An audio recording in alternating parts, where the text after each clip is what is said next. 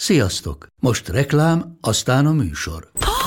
Hú, de szép szőnyeg. Új. Igen, tegnap vettem a Diegóban. Ó, és ez a függöny, de szép. Diego! És hamarosan lesz új laminált padló a hálóban. Rátszokott a bank. Csak regisztráltam Diego digitális klubkártyát vásárlás előtt. Csináljunk neked is egyet? Csak egy perc és kész. Regisztrálj te is áruházainkban, vagy a diego.hu oldalon, és azonnal megkapod digitális klubkártyádat, melyel akár 30% kedvezménnyel vásárolhatsz padlóburkolati és lakástextil termékeket. Diego.hu Már meg is kaptam e-mailben. Ez reklám volt, jó volt.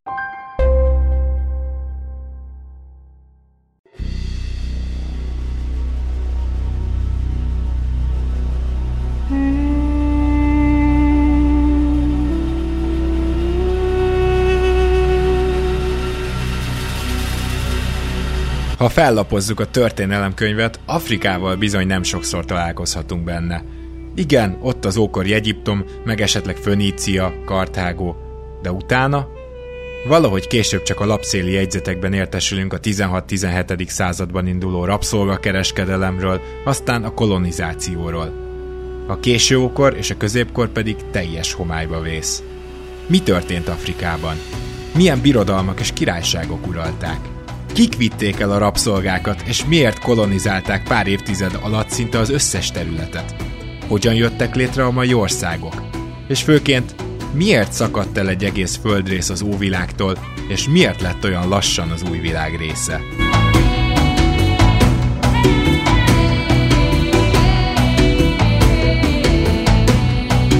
Ez az Itt és Akkor podcast. Rédai Gáborral és az idők nagy kalandoraival. Amit mondunk, az történelem.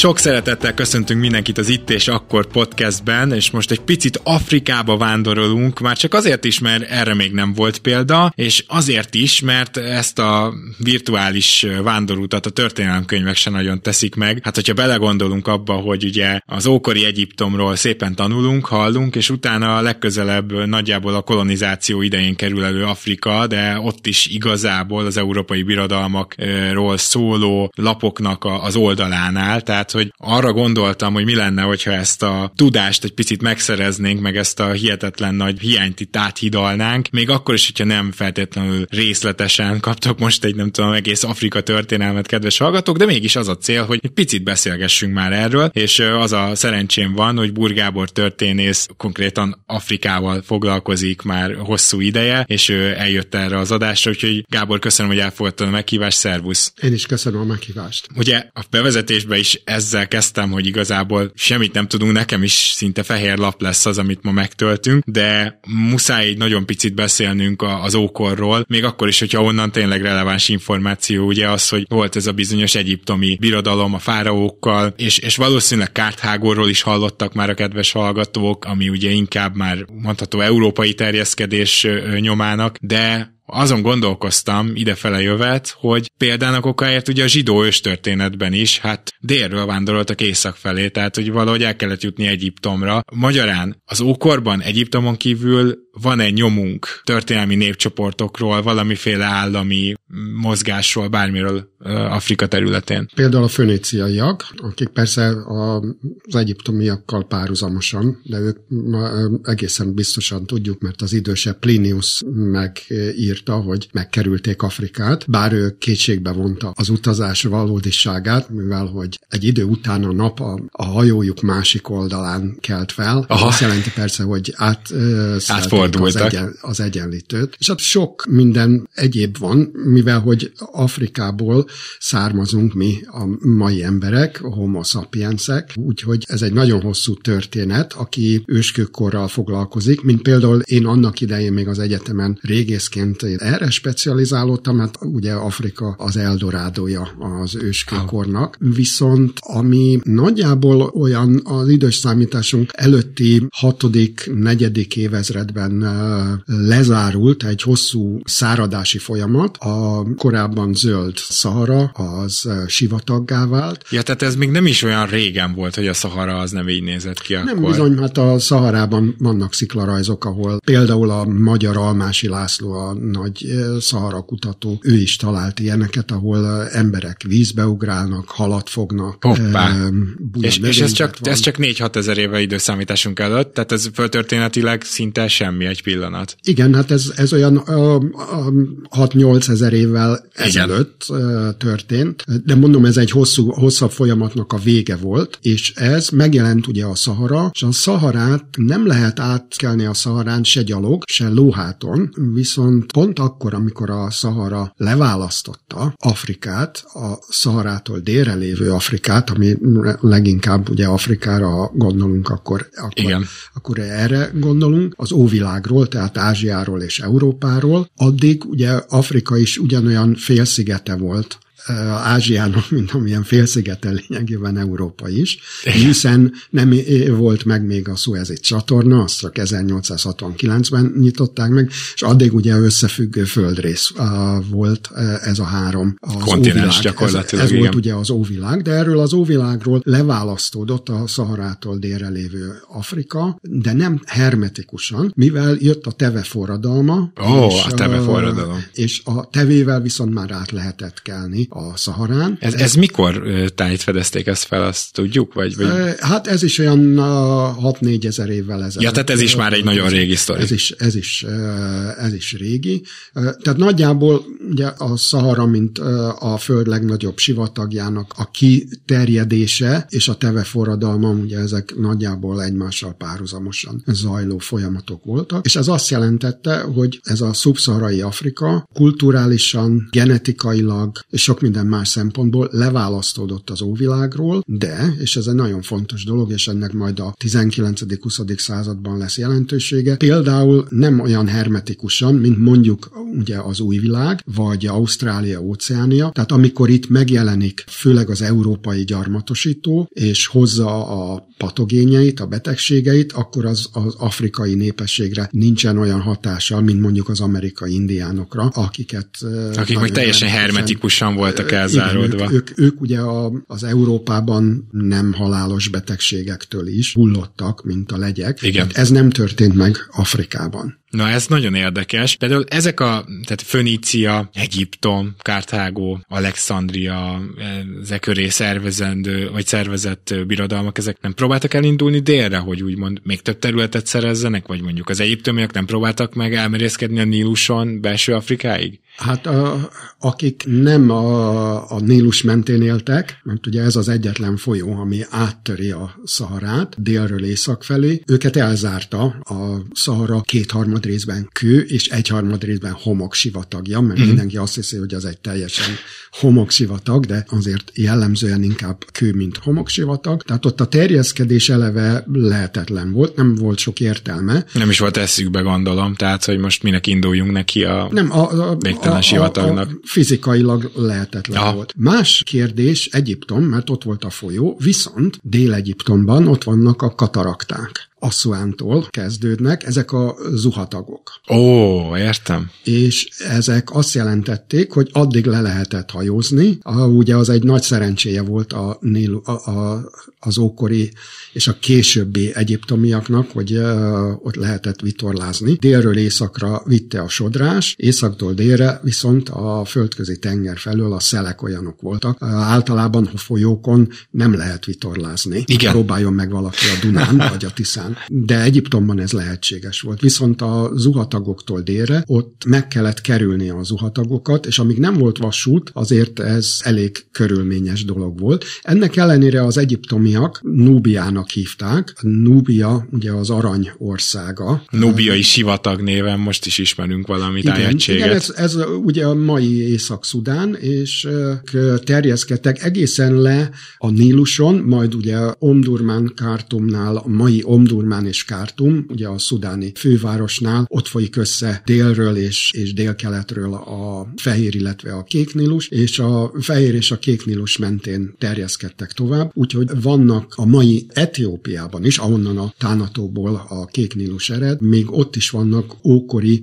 hát ilyen kisebb fajta birodalmak, sőt, ugye Egyiptomnak is vannak fekete fáraói, hát ők is Núbiából Ó, értem. érkeztek. Tehát akkor az egyértelmű, hogy Egyiptom ilyen szempontból ter terjeszkedett, illetve egyiptomiak jutottak el, és akkor, ha félmondatodból jól értettem, az is tény, hogy ott találkoztak másik szervezett államformával, birodalommal, tehát hogy ott valami volt, ami több volt, mint mondjuk törzseknek a helyi együttműködése? Nem, nem, ez kifejezetten ők vitték oda a maguk kultúráját, civilizációját, Értem. viszont ugye az ott szárba szökkent, és ah. volt olyan periódus, amikor ugye ez, ez vissza is hatott. Akkor ugye még nem Afrikának hívták, hiszen majd a Kártágónak a római hódítása, ugye Afrika provincia, az a mai Tunézia, Tunéziára. Igen. Sok neve volt, leginkább Azánia ugye volt Afrikának, de aztán a római kortól Afrika provincia, mivel az volt a legközelebb Rómához, és akkor az egész kontinens attól kezdve elkezdték egyre sűrűbben Afrikának hívni. Na most jön a nagy kérdés. Miért szűnik meg a történelemkönyvekbe Afrika e,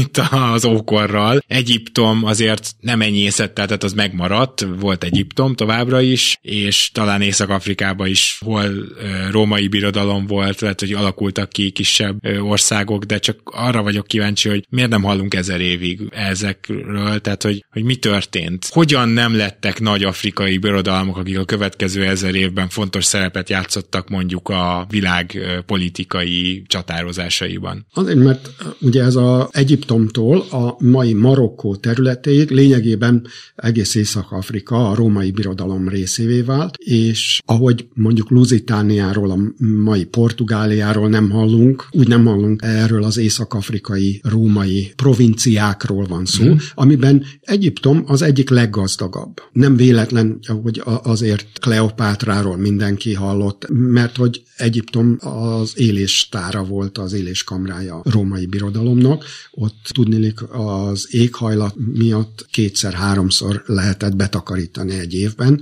és nagyon termékeny volt a Nílus völgye, illetve a deltája. Igazából hallunk, csak hát keveset, de más római provinciáról is eh, keveset hallunk. Csak Pannonia mellett mondjuk Norikumról, vagy Réciáról, vagy akár Dáciáról sem hallunk. Igen, igen. Úgyhogy, de ez egy jelentős. A korai kereszténység például nagyon gyorsan terjed Észak-Afrikában. Három pápát is ad az ókorban az afrikai földrész, már Észak-Afrika. Igen, igen, igen. Úgyhogy ott zajlik az élet, és aztán ugye Bizánc örökli meg alapvetően. Na igen, ezt akartam kérdezni következőnek, hogy ezt a, ez a római birodalom felbomlott, és vele azt mondtuk, hogy az ókor is akkor véget ért. Persze ez csak egy szó, meg egy meghatározás, de amit akarok mondani, hogy ezek után mi lett ezzel az észak-afrikai provinciákkal? Bizánc ezt megörökölte, és utána jönnek az arabok. Ugye hihetetlenül gyorsan száguldanak végig. Egyiptomtól ez a már ugye az időszámításom szerinti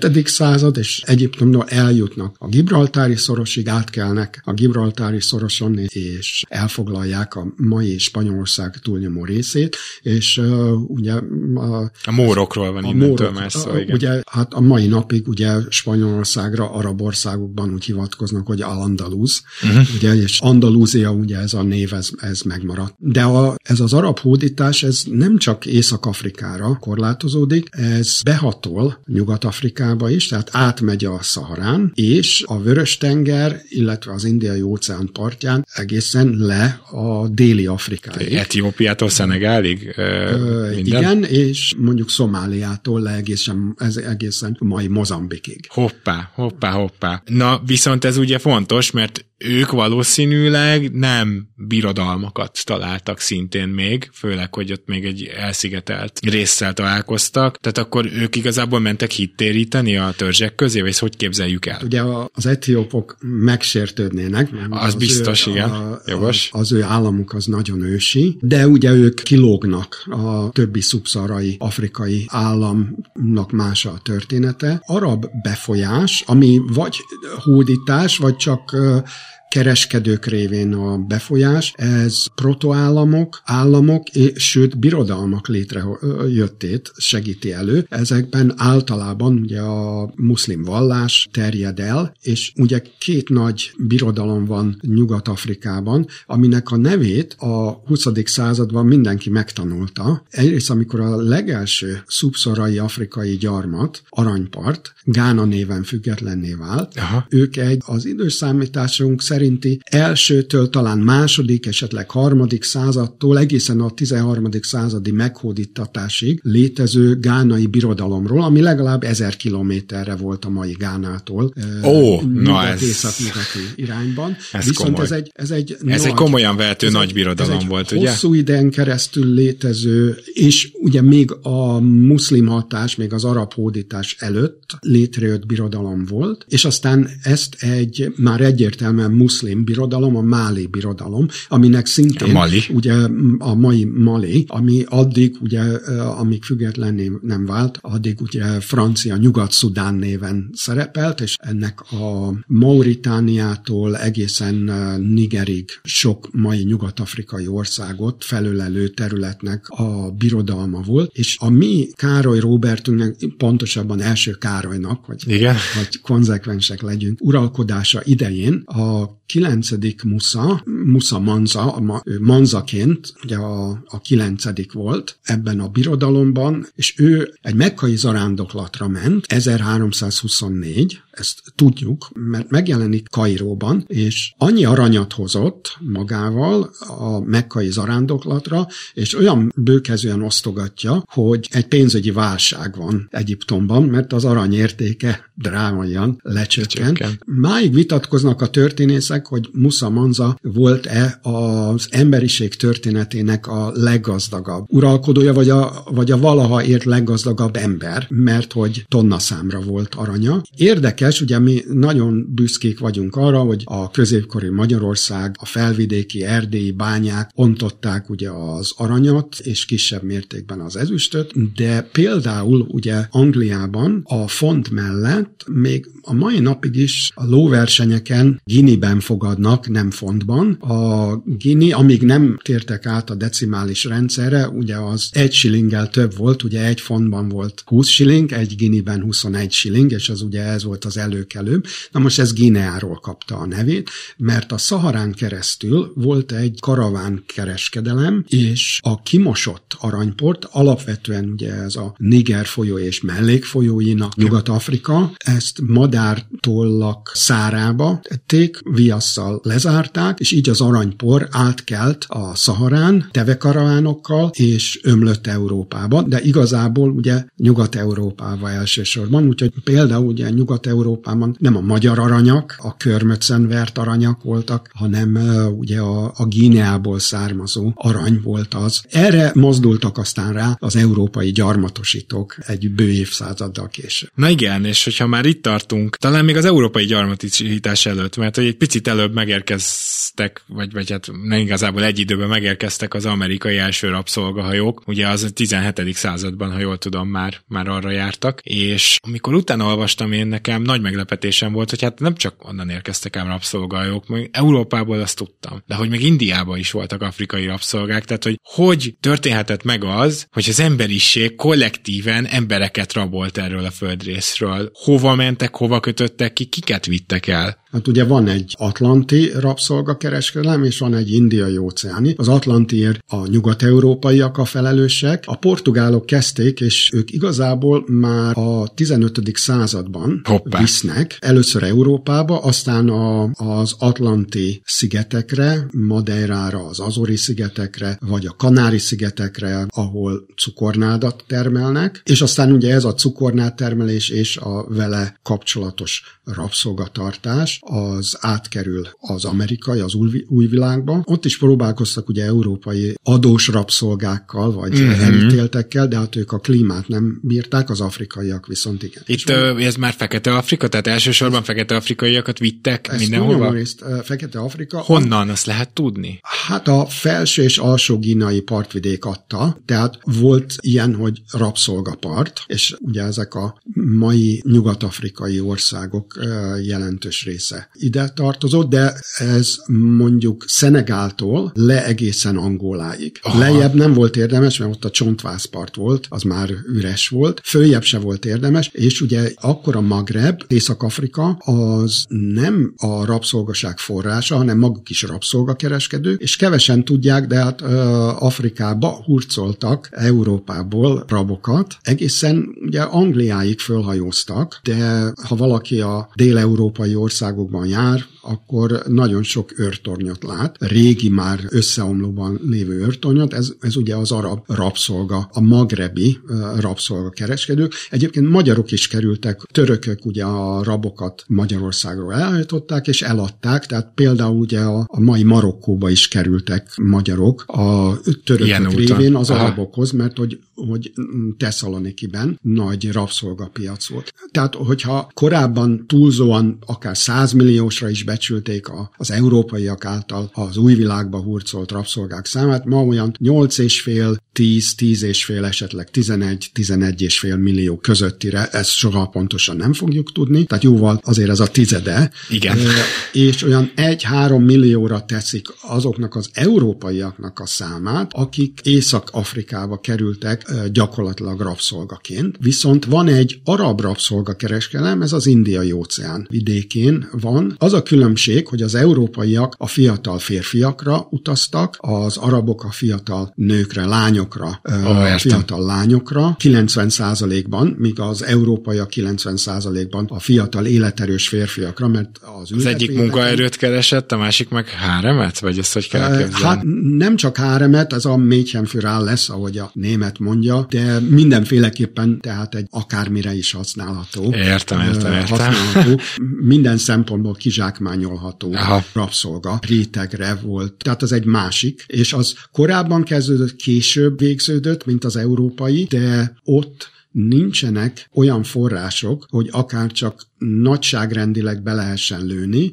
azt azért úgy sejteni lehet, hogy azért nem érte el a nagyon intenzív. A 17.-18. században tetőzött európai atlanti rabszolgakereskedelemnek a mértékét, de azért ott is milliós nagyságrendekről beszélünk. Elképesztő. Az meg gondolom akkor Afrikának a keleti oldaláról érkeztek. Hát Kelet-Afrika, de a belső területek, tehát az európaiak partvidéken vásárolták meg. Igen. Szóval oda mentek a rabszolgakereskedőhöz, választottak, mint ahogy a filmekben láttuk, és elvitték. De nem az volt, hogy oda mentek, azt egy falut hát elraboltak. a filmekben a, ha, azért elég hamisan legtöbbször, hogy az európaiak kikötöttek, aztán elkezdték vadászni a... Ja igen, tehát, hogy ilyen film is van, igen, tehát ez, ez nem így volt. Ez igen. nem így volt. Értem, értem. Ez szinte soha nem volt. Igen. Viszont az arab rabszolgakereskedők letelepettek, az európaiak jöttek, cseréltek árut, textilt, vas, késeket, üveggyöngyöket. Tehát például. itt, itt például olyan kis országokkal, vagy országok, hát ugye most még nem hívjuk így, a királyságok, stb.,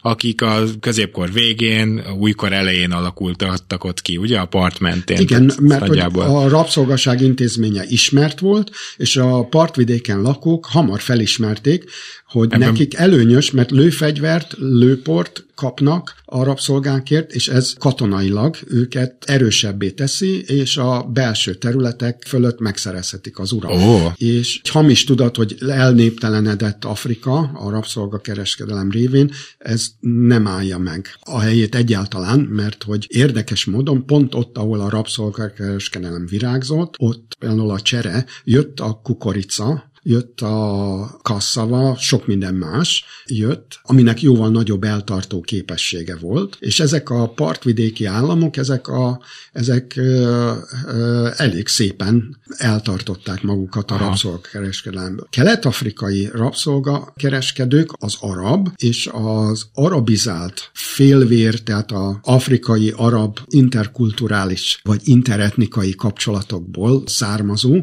ez a ma szóhéli nyelven beszélő kevert népesség, ők viszont kifejezetten rabszolgaszerző expedíciókat szerveztek a oh. kontinens belsejébe, és elfogták az embereket. Ezért van az, hogy amikor ők jöttek, igyekezett mindenki muszlimmá válni, mert ugye muszlim-muszlimot nem taszíthat rabszolgaságba, ami persze általában ugye papíron van csak így, a valóságban nem egészen. Tehát ez a két nagyon különböző, az indiai óceán és az atlanti óceáni rabszolgakereskedelem, viszont ez Afrikát stigmatizálta. A 16. században ez nem így volt, mert még voltak fehérbőrű rabszolgák is az új világban, de a 17.-18. századtól kezdve, és sajnos ez a mai napig így van, hogyha valaki Afrikára gondol, akkor ugye a rabszolgaságra gondolt, ma meg a rabszolgaság egyik örökségeként ugye az elmaradottságra, a szegénységre. A velünk élő őskor Igen, igen, igen, igen, igen, igen. Ami, aminek nyilván van alapja is most, hogyha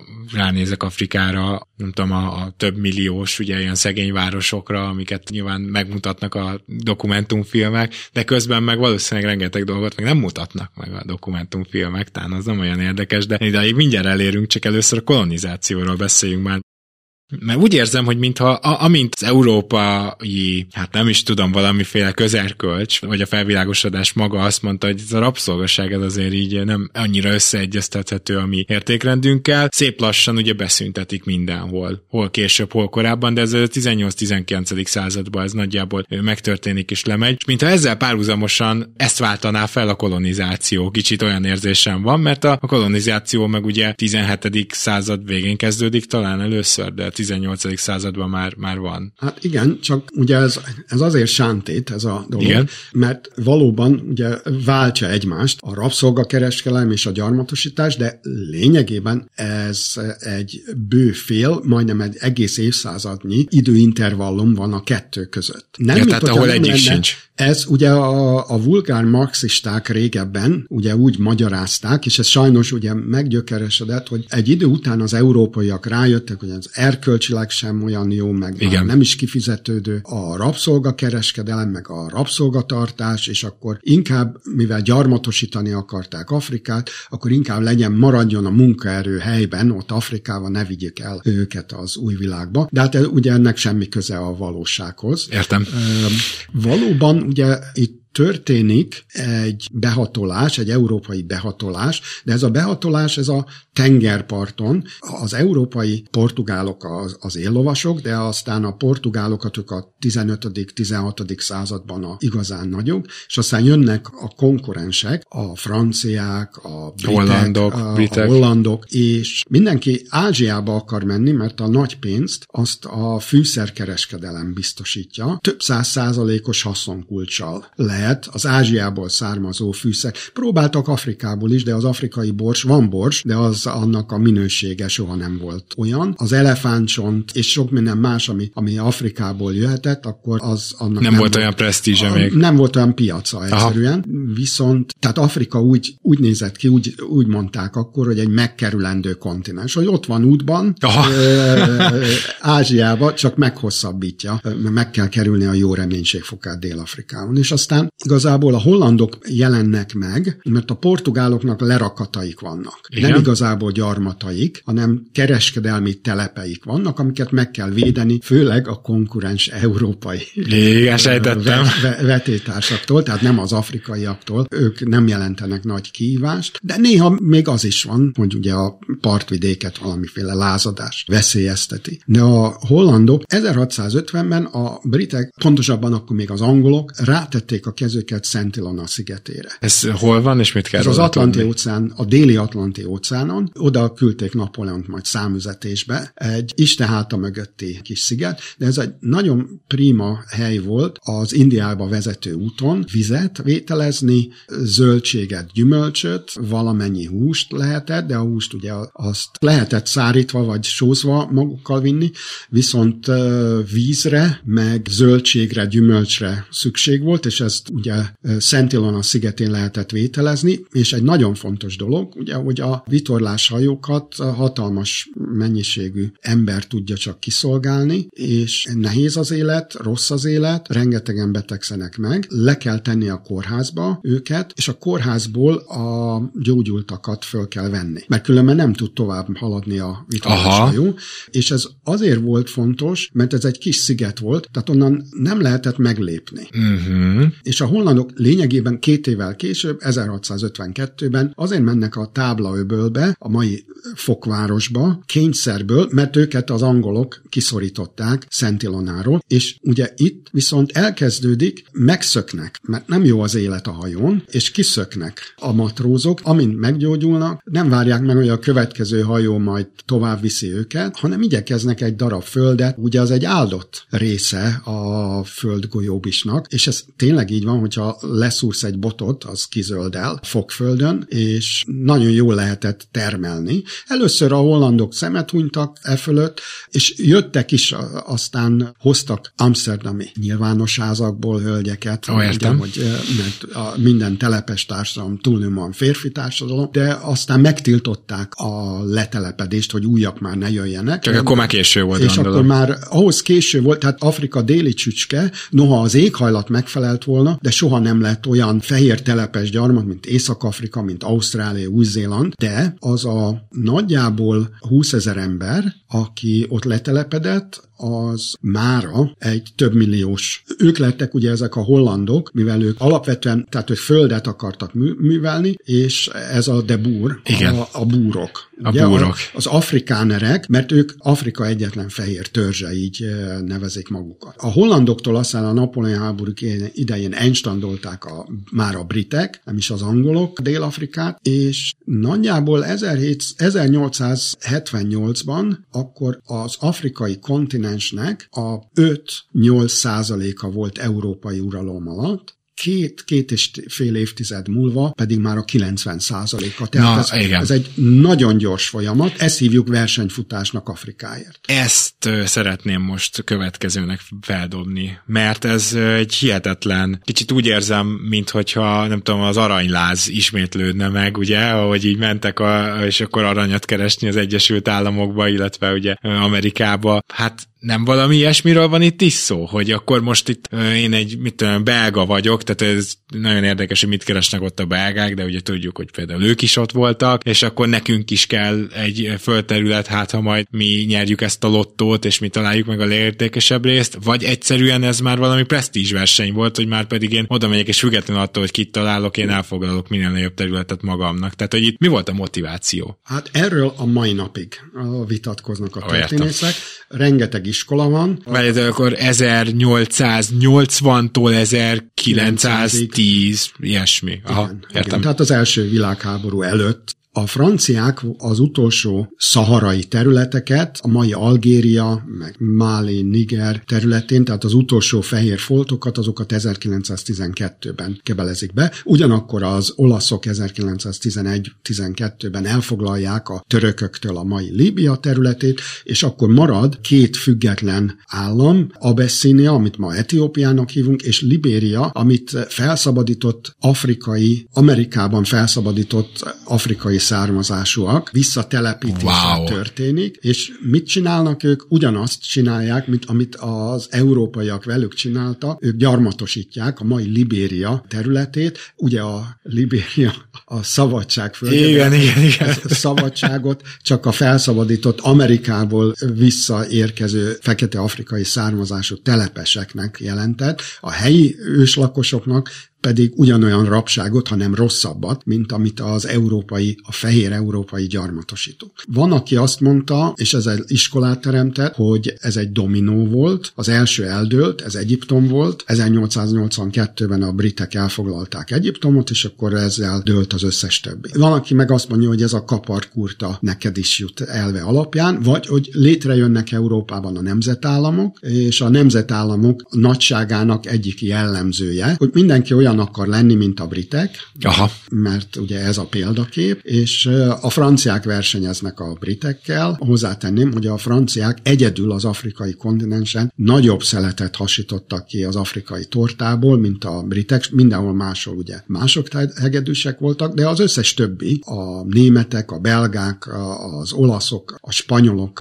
mind-mind. Egyedül a hollandok azok távoznak Afrikából. A mai Gána az ak- akkori aranypart területén, nekik vannak még kisebb birtokaik. Miután Dél-Afrikát már elvesztették egy bő fél évszázaddal korábban, és ők eladják az 1870-es években a briteknek ezeket a nyugat-afrikai támaszpontjaikat. Tehát ők onnan kiszorulnak, de hét európai nemzetállam gyarmatosít az afrikai kontinensen, és ez valóban így van, hogy a végére, a, miután az angolok a legértékesebb területekre rátették a kezüket, aztán már a kaparkurta neked is jut elve alapján. Mentek és ta- amit találtak, Amit, amit igen.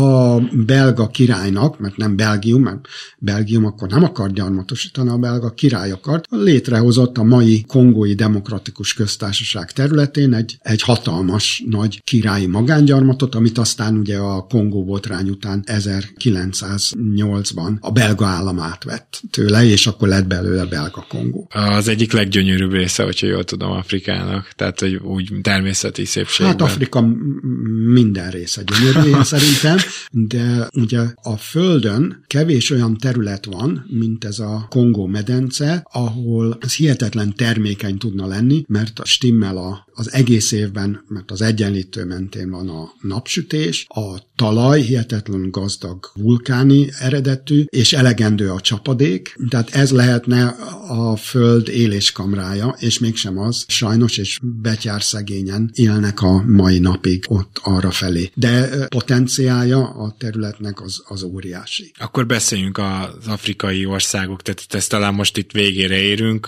ennek a témának a nemzetállammá válásáról. Tehát, hogy nyilvánvaló azért az, hogy ahogy a gyarmatosítók oda mentek, ez nem csak leigázás volt, hanem kulturális csere is, illetve kulturális intézményeknek a, az elősegítése is. Csak az a bajom, hogyha ezt így mondom, az úgy hangzik, mint hogyha a nagy hipercivilizált európaiak oda mentek volna, és a nem tudom én, a őserdőből előjött afrikai őslakosokat ott megtanították volna élni, de már rég nem erről van szó. Tehát, hogy kulturálisan mit jelentett Afrikának a, a gyarmatosítás, és tulajdonképpen a gyarmatosítás következménye az, hogy kialakultak a nemzetállamok, vagy ez egyszerűen csak a világ trendjeibe hát, így Hát kialakultak bele? egyáltalán nemzetállamok, mert amit Európában nemzetállamnak nevezünk, az Afrikában nincs meg, talán még Észak-Afrikában leginkább, azért Egyiptom az teljesen más, illetve a többi. Hát igen, meg meg tudok különböztetni egy észak afrikait, az, meg egy etiópot, az, az, az biztos. Teljesen. Igen. De Etiópia is más, mert ott... Ott, ott meg régi hagyományok a, vannak. Ott azért igen. megint. De a szubszarai Afrika túlnyomó része, hát az tetszik, nem tetszik, és ez ugye persze a legtöbb afrikainak ez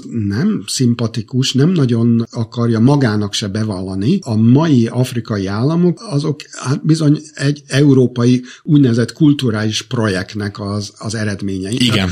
Tehát, tehát a, az európaiak létrehoztak gyarmatokat, és aztán ezek a, a gyarmatok, ezek valamiféle evolúció révén ugye függetlenedtek, és hát a, az 1950-es, 60-as évek fordulóján még volt olyan törekvés, hogy egyesíteni kell Afrikát, legalábbis a szubszarai Afrikát, akkor még Fekete Afrikának hívták a magyar nyelvben ezt a területet, de hát ugye ez a, ez a balkanizáció volt, dekolonizáció eredménye, hogy minden egyes volt gyarmat önálló országként vált függetlenné. Ez nagyjából áltató, hogy hányszor akarták Magyarországon a főiskolákat, egyetemeket integrálni, mert hogy túl sok van belőlük. Igen. De, hát általában minden egyetemnek van egy rektora, vannak dékányok. És van egy büszkesége. És, és van egy, igen, és, és hát nem szívesen olvad bele. Ugyanez lényegében egy hasonló dologról van szó. Meg nem biztos, hogy az európaiak éppen a, a nemzetiségek, vagy legalább valami szerint egy csoportba tartozó emberek eloszlása alapján húzták meg a határaikat, igaz? Az biztos, biztos, tehát ott vannak a tuaregek, hét mai afrikai országban élnek, a Szaharában oh. szétszórva, de az a helyzet, hogy nemzetállammá lehet válni, hát a mai Franciaország területén, a francia forradalom előtt 40% volt a francia beszélők aránya, és száz évvel később pedig már 80% fölötti. Tehát ez lehetne, nem tudjuk, hogy mi lesz, mert jelen pillanatban ugye vannak nigériaiak, meg kenyaiak, meg namibiaiak, hogy ez ez hogy lesz? Mert ugye egy a szubszarai Afrikában élő valaki, az elsősorban afrikai, másodszorban hozzá valamilyen népnek a, ezt helytelenül, nagyon helytelenül törzsnek mondják, de hát Afrikában nem törzsek élnek, hanem nem népek, értem. hanem népek, hivatalosan ugye etnolingvisztikai csoportok. Igen. Ezek, és, és csak harmadsorban az országának. Harmadsorban az ország. Hát az... Ezért mondták, hogy a, a foci majd... 2010-es VB. De nem csak már jóval korábban, Igen. hogy annak Afrikában egy különösen fontos nemzetépítő jelentősége van, mert hogy mindenki Megtanulnak a saját népükért drukkolni, a, akkor a fociért, és akkor, igen, akkor igen. drukkolnak. Ilyen is van, de azért, azért én úgy látom, most már több évtized tapasztalata azt mutatja, hogy... Hogy tovább hasadoznak ezek az országok. Igen, tehát amikor baj van, akkor a nemzeti foci válogatott ide vagy oda, azért be tudják törni egymás kobakját. Azok, akik előtte nem sokkal még ugyanannak a, a nemzeti foci válogatottnak drukkoltak. Tehát Ez a balkanizációnak a folyamata gyakorlatilag? Tehát, hogy igen, ahogy a Balkánon kialakult a sok kis ország. Ezt a, ezt a távozó európai gyarmatosítók csinálták, de nem. De hát, hogy ők voltak érdekeltek abban, hogy megosztott legyen az afrikai kontinens. Hát sajnos ugye a baj az, hogy lehet mindig másra mutogatni, de ezt ugye az afrikai politikai vezető réteg döntött így, mert hogy senki nem akart másodhegedűs lenni, senki nem akart egy nagyobb entitásban egy kisebb entitást képviselni. Mindenki ugye kakas akart lenni a saját szemétdombján, és ezért ugye ez a balkanizáció, ez nem róható fel a távozó európai gyarmatosítóknak. Elsősorban ugye ez volt törekvés, afrikai politikusok közül számosan, a leginkább van meg Krumach, a gánai miniszterelnök, majd elnök volt a pán-afrikai megoldásnak a szószólója, de hát győztek azok, akik ebben a, és utána létrejött 1963-ban a már független afrikai országokból az Afrikai Egységszervezet, és egy évvel később Kairóban a második csúcs találkozójukon döntés született, hogy a volt gyarmati határokat, azokat nem változtatjuk meg, mert ha valahol megpróbálnánk változtatni, akkor az vérbe borítaná az egész kontinenst, és gyakorlatilag ez 2011-ig, ez így is volt, amikor is volt Dél-Szudánban egy népszavazás, és akkor a gyarmati határok megváltoztak, mert a volt angol-egyiptomi Szudán, ami aztán 1956-ban a, a britek és az egyiptomiak elengedték. Noha Kairó szerette volna magának a uh-huh. területet, természetesen, akkor ketté vált, de a helyzet az, hogy ez sem teljesen így van, mert a britek, amikor ez brit gyarmat volt, akkor Dél-Szudánt külön kezelték. Tehát ott már volt egy- Tehát volt egy területi egység már ott. Ennek előzménye, Értem. hogy, hogy, hogy az a terület, mert hogy az kifejezetten szubszorai afrikai, fekete, még ugye az északi része az országnak az kifejezetten észak-afrikai arab. Uh-huh. Igen, meg Szudánról még azért beszélhetnénk sajnos, vagy negatív értelemben is, ugye, az elmúlt években, de és a nép, afrikai népírtásokról is lehetne itt beszélni, de talán így lezárásként akkor azt mondom, hogy ez most egy forrongó, kialakuló kontinens, gazdasági érdekek, marcangolják úgymond, nyilvánvalóan Kína, az Egyesült Államok, tudjuk, hogy mennyi fegyvert adnak el, vagy adtak el az elmúlt 30 évben. Nyilván ebből aztán ezer meg ezer összeesküvés elméletet is lehet gyártani. Azt akarom mondani, hogy te hogy látod, hogy Afrika történelmének következő szakasza az mi? Tehát ez végre kialakul, volt már ugye arab tabasszunk, meg most Dél-Szudán, Észak-Szudán. Ki fog szépen alakulni itt mondjuk 150 ország, amit, vagy, vagy, vagy nem tudom, hogy mo- most van egy olyan körülbelül hasamra ütök 50? 55. Na, ez nem is volt rossz hasraütés. A nyugat-szarrát is önálló entitásnak vesszük, amit Marokkó természetesen Értem. cáfol, mert hogy bekebelezte, és ebből olyan 48 a szubszarai afrikai. Akkor így fogalmazok, hogy, Tehát, hogy, ö, hogy mi lesz ennek a vége? Lesz itt 150 külön, külön ország, nem, és akkor nem, minden nem, lenyugszik? ez, vagy?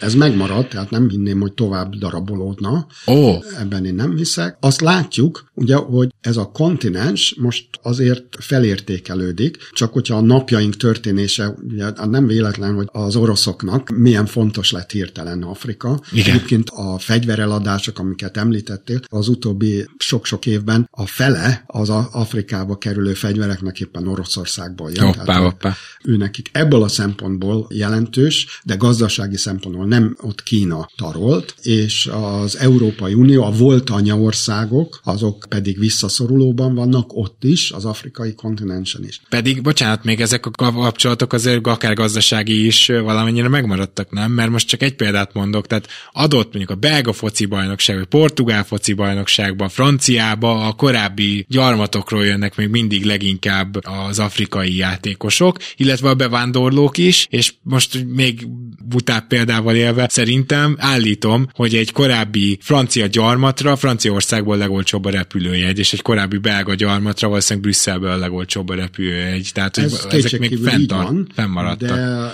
de ettől függetlenül ugye a gazdaságban, hogyha körülnézünk Afrikában, szinte minden nagy projekt mögött már kínaiak áll. állnak, és ugye jönnek, tehát van egy második versenyfutás most jelen pillanatban Afrikáért, mert ugye a, nagyjából azt mondják, de hát én ezt nem tudom leellenőrizni, és szerintem senki más sem, hogy nagyjából a föld természeti kincseinek a 30%-a van az afrikai kontinensnek, és jelen pillanatban még csak 17-18 százaléka a föld népességének. Ma ugye az egész afrikai kontinens nagyjából 1,4 milliárd, tehát Indiával és Kínával van, de sokkal gyorsabban növekszik. Hát Kínánál... Hát Kína már gyakorlatilag regresszál, igen, de mondjuk egy hát- Nigéria, ahol már 400 millióan vannak, hogyha jól tudom. Még nincsenek 400 de, de közelítenek. 250 millió. 250, sem, de bocsánat. De a, a század közepére lehet, hogy 400 millióan lesznek már, és akkor átveszi a harmadik helyet. India és és Kína után még az Egyesült Államok a maga 330 milliós népességével, és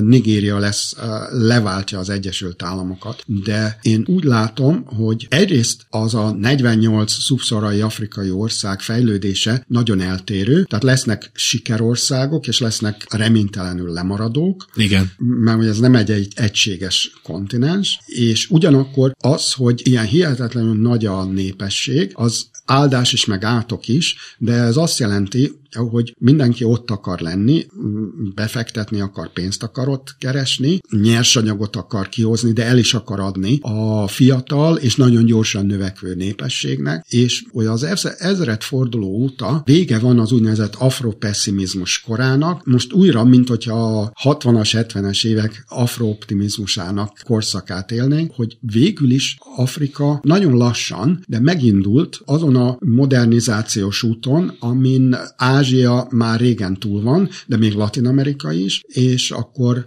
nagyvárosok szigetszerűen kialakítanak olyan belső piacokat, amelyek aztán integrálódnak, egy csomó innovációra képesek, és az afrikai kontinens gazdaságilag, de még politikailag is emancipálódik a világ többi részéhez, tehát már nem a lesajnált szegény rokon, aki segélyeken él, mert mint mondott, ugye a dél-afrikai elnök most nem régen a Putyinnak Szentpéterváron, amikor a Putyin néhány Oroszországgal szövetséges országnak ingyen gabonát szórt 20-50 ezer tonnát, hogy nem alamisnáért jöttünk.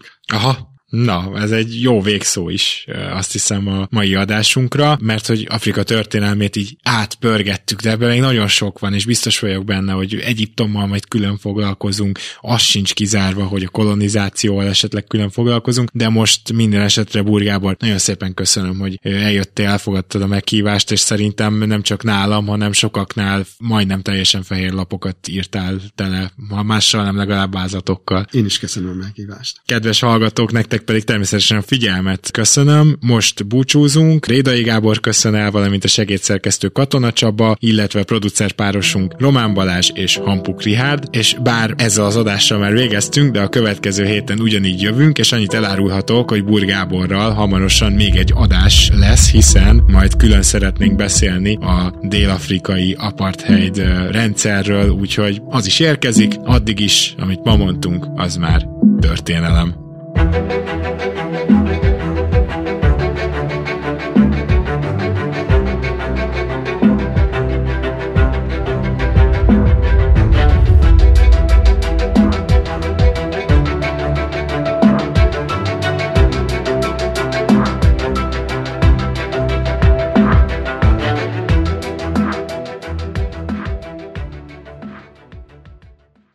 Ha más podcastekre is kíváncsi vagy, hallgassd meg a Béton műsor ajánlóját. El tudod képzelni, hogy a podcastet, amit éppen most hallgattál, fél év múlva már a mesterséges intelligencia generálja? Mi sem. De ha érdekel, eljött már a gépek lázadása. Hallgass bele az Embertelen podcastbe. Orsós Lajos vagyok, a műsor házigazdája. Egyelőre még élőben. Egyelőre. Fedezzük fel együtt, hogyan ismerkedik, randizik, mesél és vitatkozik Betty és Péter, két teljesen mesterséges intelligencia. Lajos, a podcast címét mond még egyszer, Léci. Oké. Okay. Embertelen podcast. Ez egy Béton Podcast.